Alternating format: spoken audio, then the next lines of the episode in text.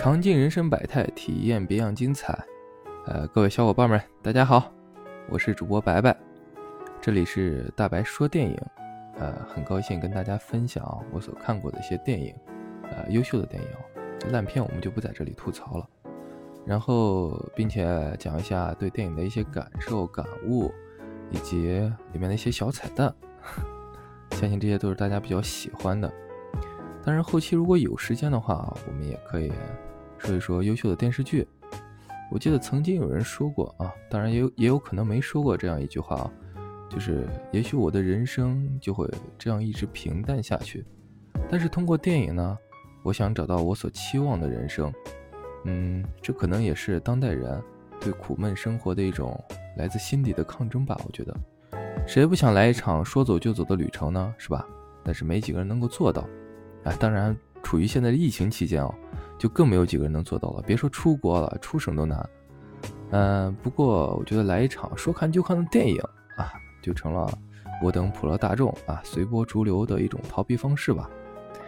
然后，并且在这个速食的社会里啊，如果大家能静下心来耐心看完一部电影，啊，真的已经成为一种考验了。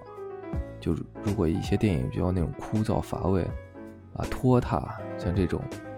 啊，之前看一个那个，呃，主播说的那个什么什么十大什么超长电影排行，然后有些电影能到七八九十个小时，我的天呐，那你说有几个人能把它静下心看完的？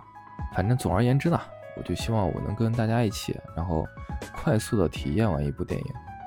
然后，当然，如果这是你喜欢的，那当然更好了。但，但是就是如果不是你喜欢的，啊，也算给你省下一些时间，不是吗？嗯，我计划是将那个豆瓣的前二百五十部电影都拿来看一下，说一下。啊，毕竟呢，呃，这个豆瓣作为国内这个电影算是比较客观的一个平台吧。呃，当然不是说是多专业啊，但是它客观在能反映了大部分人的喜好。呃，就是国人的喜好，你肯定不能拿烂番茄什么的，然后来进行讲。那有好多人就审美，但外国人审美和咱中国就是本质上有差别的。然后拿来都说一下，然后并且，嗯，把里面的一些细节彩蛋都给大家讲到，呃，大家一起分享讨论一下。然后因为排在豆瓣前几的电影啊，我相信大家都耳熟能详了，就是像什么那个《肖申克的救赎》呀。什么《阿甘正传》呀，什么这个杀手不太冷呀，泰坦尼克号啊，这这等等等等，哎，我相信这些大家都都耳熟能详，都听烂了，就包括有些人都可能来回反复看过好几遍了。所以这些电影呢，我们就最后讲吧。我们先从豆瓣第二百五十部开始往前讲。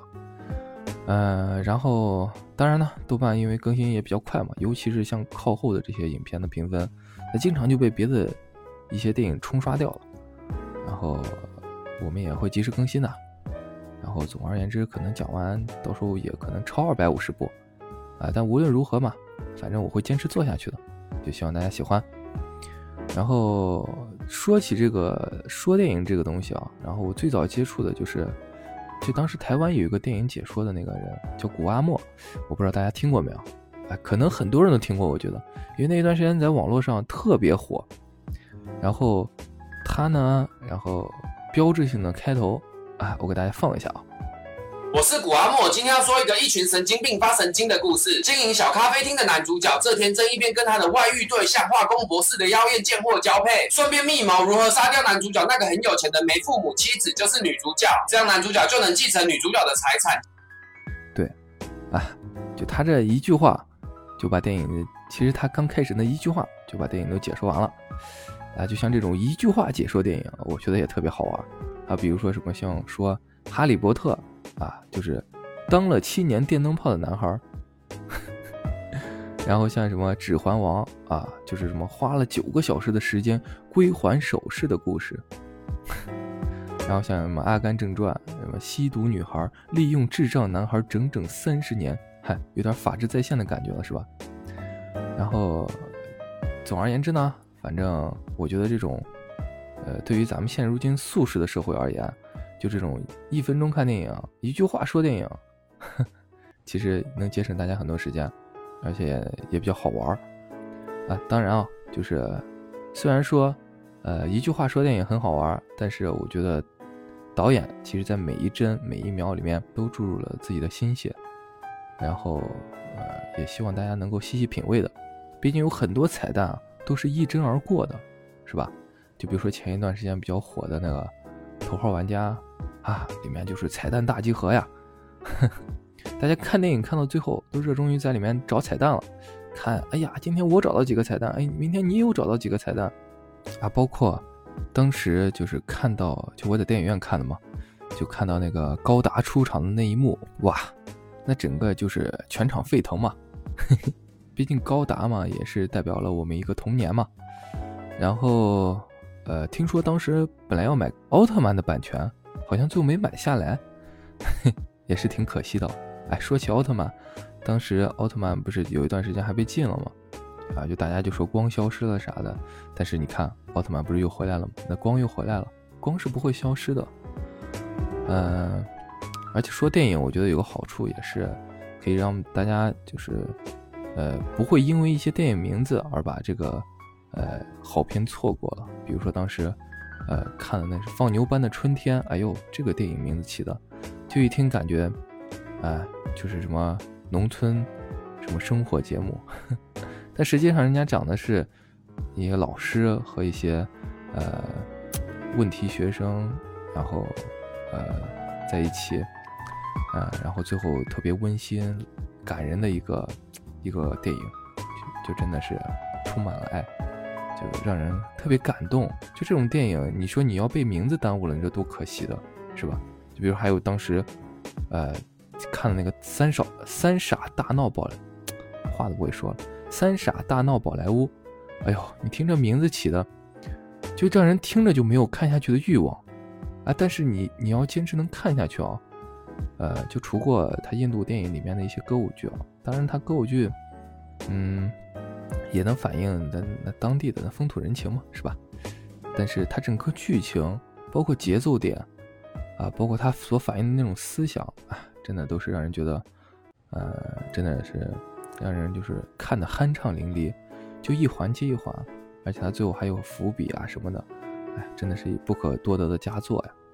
还有包括近年的那国内的拍那个《闪光少女》，哎，也是被片名所耽误了。就不管是从剧情、内容，还有包括他宣扬的那些，就是咱们传统文化，还有像。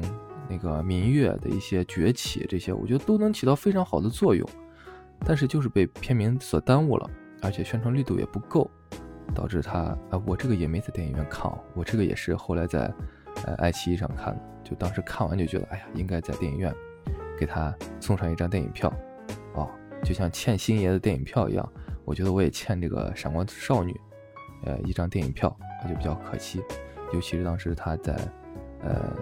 楼道 solo 的时候啊，中西乐器的那种碰撞啊，真的是让人看起来呃特别激情。没想到一个乐器的这种对撞的节目，呃，一个电影也可以演的这么有冲突感，这么激情啊！包括最后他唢呐一出，群乐毕生的那种呃霸气，也是让大家笑中，然后也对民乐有了更深更深层次的认识。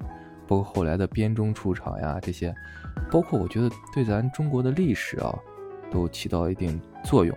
包括让对咱们中国的以前的五音什么宫商角徵羽也有了一定的认识。啊，反正总而言之，就这些片子都是被片名所耽误的。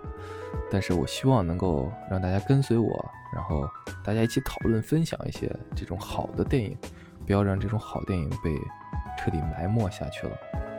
啊，还有一点想做这个节目啊，也是因为跟朋友有聊天聊到呃，当时我们看《千年女优》这个电影，啊，不是大家想的那种女优啊，就是演正规电影的日本人那边也叫女优，然后只有带字母的啊，那才是不能说的啊。然后就是一千个观众就有一千个哈姆雷特吧，就这个话虽然已经说烂了，但是我觉得还是比较有象征意义的，呃。就是当时我看完就觉得，哎呀，这个电影真的是太感人了。他这种，呃，坚持不懈的这种勇勇往直前，然后无所畏惧的追逐爱的这种情感，就让人着迷。但是他就觉得啊，这怎么好脑残？怎么怎么有这种人？就这种，就每个人对电影的这种看法都是不同的。但是我觉得大家相通的一点就是，呃，不管每个人有怎样的看法，那这个电影它能够让你有不同的感觉，那我觉得这个电影其实就是成功的。啊，否则就是大家如果都一致认为啊这电影烂，啊烂到大家就在里面找槽点，哎呀就没有说在里面找点亮点啥的，啊啊也不可能是一部电影一点亮点都没有，不是吗？那比如说有些电影烂呀，那你就可以看出来它有些，它女主角是不是很漂亮啊？是吧？就总而言之，我觉得都是有亮点的，只是每部电影的亮点不同。就比如说之前一直被吐槽的什么烂片《房间》。哎，你看这近年这网络一发达，大家就把这些电影再放到网上一分享，然后又感觉每个人能站在导演的角度再考虑一下，就发现这个电影，哎，好像他是不是也能表达一些深层的含义？是不是？所以说，就是真的是还是那句老话，一千个观众就有一千个哈姆雷特。所以我想在这里跟大家也分享讨论一些电影，然后。能够从不同人的看法，然后找到一些相同点，啊，从而达到宇宙大和谐。呃，最后我们，嗯，还是用一首诗来结束啊。我希望这也成为我们，呃，这档节目最后的一个亮点啊。这首诗啊，我有时候可能会自己写一些，啊，当然大部分情况还是引用名名人名家的嘛，是吧？毕竟那个咱水平也有限。然后今天要分享的就是啊，莫愁前路无知己，西出阳关无故人。啊，不对，啊是莫愁前路无知己，劝君更尽一杯酒。啊，希望大家在我的节目里能互相成为知己，无话不谈的知己，也能和我成为知己。大家吃着聊着谝着，然后把这档节目持续性做下去。然后有机会的话，大家如果聊得来，也可以到节目上头来聊聊。发表一下自己的一些看法见解啊，然后最后希望大家关注、评论、点赞三连，谢谢各位观众老爷啦！啊，有大家的支持，也是我持续更新下去的动力。最后，啊，让白白在这里给大家说一声拜拜，大家晚安啦，我们下期再见。啊，都还没走吧？最后再剧透一下啊，下期会请一个重磅嘉宾来跟我一起给大家讲解一些好玩好看的电影，大家拜拜。